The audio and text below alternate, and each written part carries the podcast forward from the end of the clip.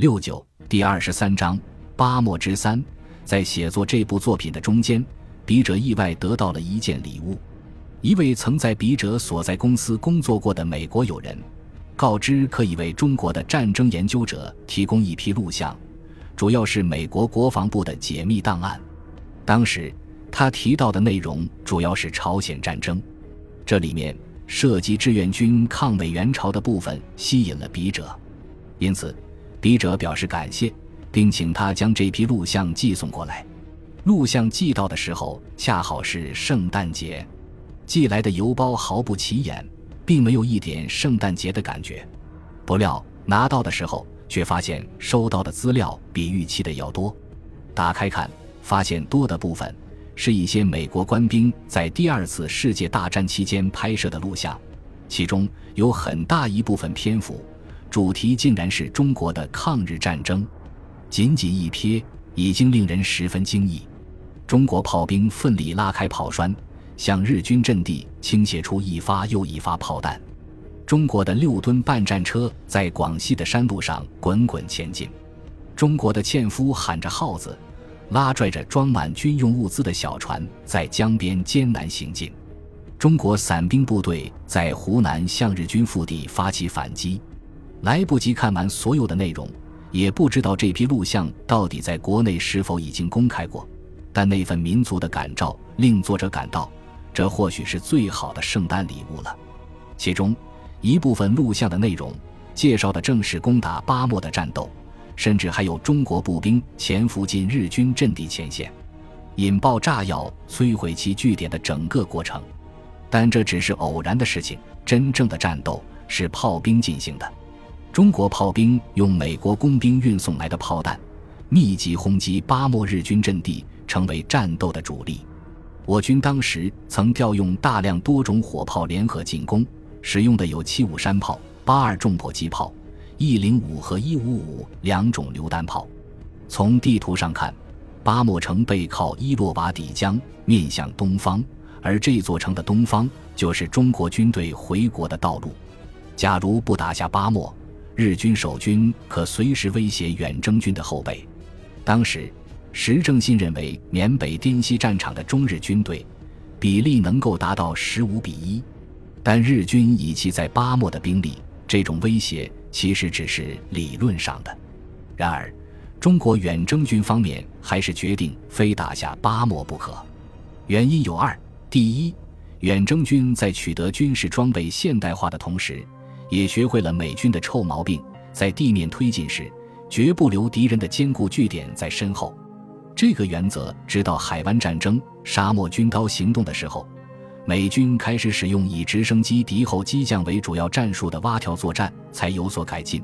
第二，日军在巴莫掌握有一支机动性很强的机械化部队，包括多数战车，令远征军上下深感忧虑。这倒是一个说得过去的理由。尽管装备了相当多的装甲车辆，但原好三大佐大败乌龟阵。并没有把战车派出来在外围和中国军队交战，这也一度让中国方面比较疑惑。他们曾经多次派出飞机对巴莫日军进行侦察，却一无所获。似乎日军是把坦克作为神秘的预备队，藏在了这座满布佛寺的小城之中。要到打下巴莫，中国军队才明白其踪迹何在。不过，要打巴莫，首先要打开其外围。因此，攻克铁壁关后，中国远征军挥师向巴莫进军。十月二十九日，新三十八师抵达巴莫北部天然屏障太平江，和日军第一道防线交火。和铁壁关守敌一样，这里的日军属于巴莫守军中的优势部队，在前面的战斗中消耗甚大，在兵力、火力上与中国远征军相差甚远。在太平江北岸三角山阵地与中国军队作战的第十八师团五十五联队第二大队补充兵中队中队长吉田秀男中尉，是少数从前线败退下来的日军军官之一。从怒涛般进攻的中国军队面前逃出的吉田中尉，在自己的回忆录中写道：“装备焕然一新的美械重庆军在炮击之后陷入沉寂，幸存的日本兵匆忙爬出阵地，远远的。”在硝烟中隐约看到他们在阵地前的河谷中进出，似乎有军官在喊 “Tiga”，接着听到越来越响亮的回音 “Tiga，Tiga”，而后他们开始向我们射击，并疯狂地跳进我们的阵地来。美械装备的中国远征军和纯粹的美军有一个完全不同的地方，就是每人一口免刀，穿插时用于开路，一旦开始战斗又可以用来肉搏。在白刃战之后，负伤的吉田中尉和仅有的几名部下踏水而逃，顾不上反省自己的奔逃是否符合武士道精神。吉田几十年后仍然余悸未消地质疑中国人为何大喊负伤呢？作为一个日本人，他当然可以有这样的质疑，而中国人只要读一读那两个字的发音，就会明白这意味着什么。Tiga 正是中国南方一些地方回家的读音。打过巴莫就到了家的门前。日军防卫厅战士称，中国军队开始巴莫会战，意味着打开中印交通线的任务已经完成了百分之九十九。苦走野人山，喋血湖康谷，吃了这么多的苦。忍受着离别父母亲人的煎熬，这些最淳朴的中国士兵知道，云南的山山水水，中国的山山水水已经就在眼前。难怪在响彻云霄的回家的吼声中，中国兵的战斗力发挥到了极致。攻占北岸之后，远征军一部沿太平江向下游搜索追击退却日军，另一部遵照到现场考察指挥的孙军长命令。向上游从谷中免疫道处过江南下，开始迂回日军后方。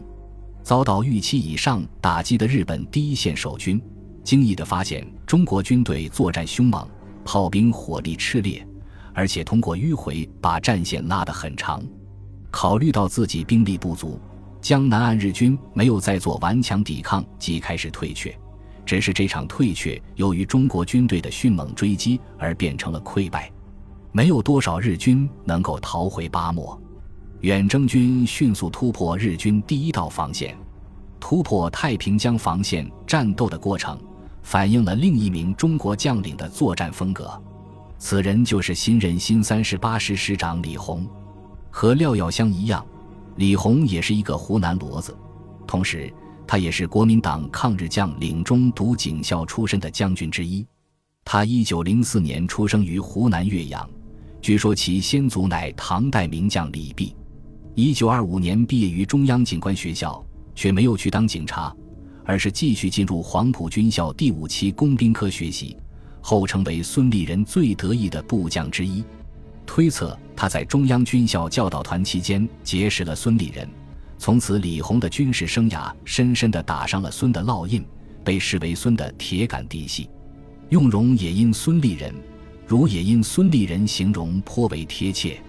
一九三二年，随孙立人参加过一二八抗战后，李鸿得到孙的推荐，调任税警总团第四团第二营担任连长。后到江西参加过对红军作战，也参加过西安事变时对东北军的作战准备。一九三七年淞沪抗战打响，李鸿随税警总团参加战斗，激战中。孙立人被敌军炮弹击伤，负伤十三处，是李鸿命令一个机枪连长将孙背回抢救的。入缅作战时，李鸿担任新三十八师第幺幺四团团长，随孙立人转战缅北，率军退入印度。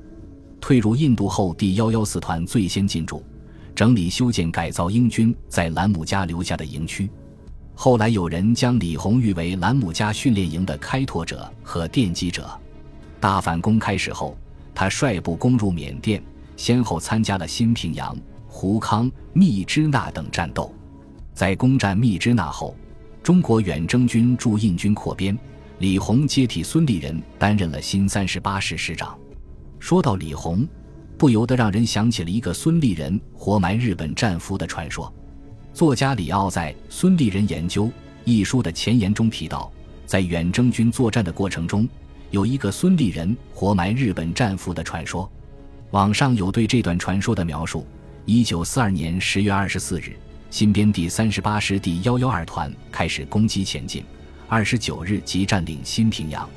当被俘的日军被带到师长孙立人将军的面前时，孙立人厌恶地皱皱眉头，不假思索地命令参谋：“这些狗杂种，你去审一下，凡是到过中国的，一律就地正法。今后都这样办。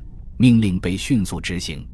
日军第十八师团曾在中国战场上犯下累累罪行，这些俘虏手上沾满中国人的鲜血，当然在劫难逃。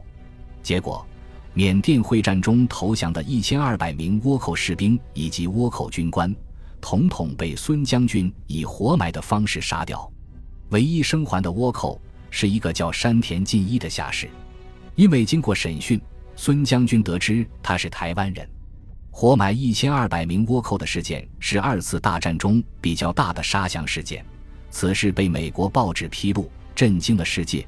美国方面大为恼火，认为这将使日军此后更加顽强的抵抗。然而，其结果却是倭寇一旦闻得新义军的威名，皆望风逃窜。一九四五年春，新义军兵不血刃占领仰光。缅甸全境光复，孙立人将军名震全球，成为二战中与张自忠将军齐名、享有世界声誉的中国将领。本集播放完毕，感谢您的收听，喜欢请订阅加关注，主页有更多精彩内容。